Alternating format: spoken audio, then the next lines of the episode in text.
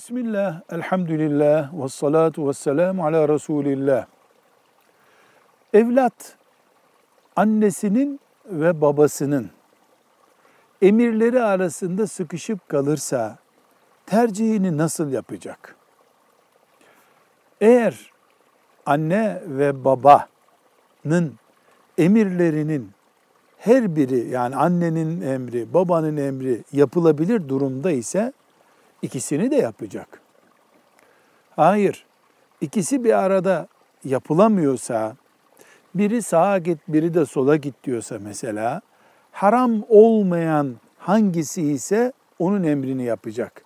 Biri mesela haram olan bir işi emrediyorsa o gerekçeyle onu yapmayacak. Hayır, ikisi de yapılması caiz bir şeyi emrediyorsa ama benim dediğim olacak diyorsa anne ve baba annenin dediği tercih edilir.